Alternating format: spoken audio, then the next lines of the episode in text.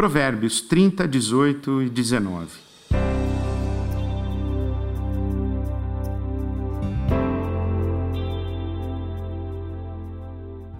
Há três coisas que me deixam maravilhado, ou melhor, quatro coisas que não entendo: como a águia plana no céu, como a serpente rasteja sobre a rocha, como a embarcação navega no mar e como o homem ama a mulher.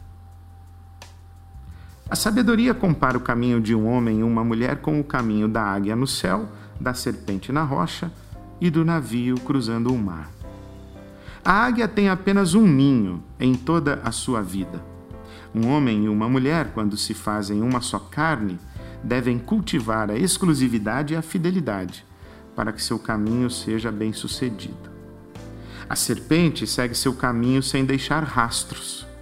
Um homem e uma mulher devem conviver sem deixar para trás os resíduos que comprometem a jornada comum e, por isso, devem praticar o perdão, pois nenhum relacionamento sobrevive ao acúmulo de lixo emocional e espiritual.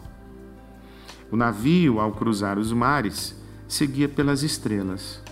Uma mulher e um homem devem seguir sua jornada com os olhos fixos no céu, recebendo a sabedoria que vem do alto, pois a longevidade do relacionamento se baseia na submissão de ambos a uma luz comum.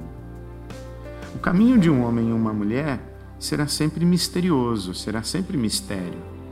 Mas o compromisso de exclusividade e fidelidade, a disposição de começar de novo a cada manhã e a dependência de Deus podem ser pistas que nos ajudam a discernir os casais que nos encantam com a beleza da sua conjugalidade.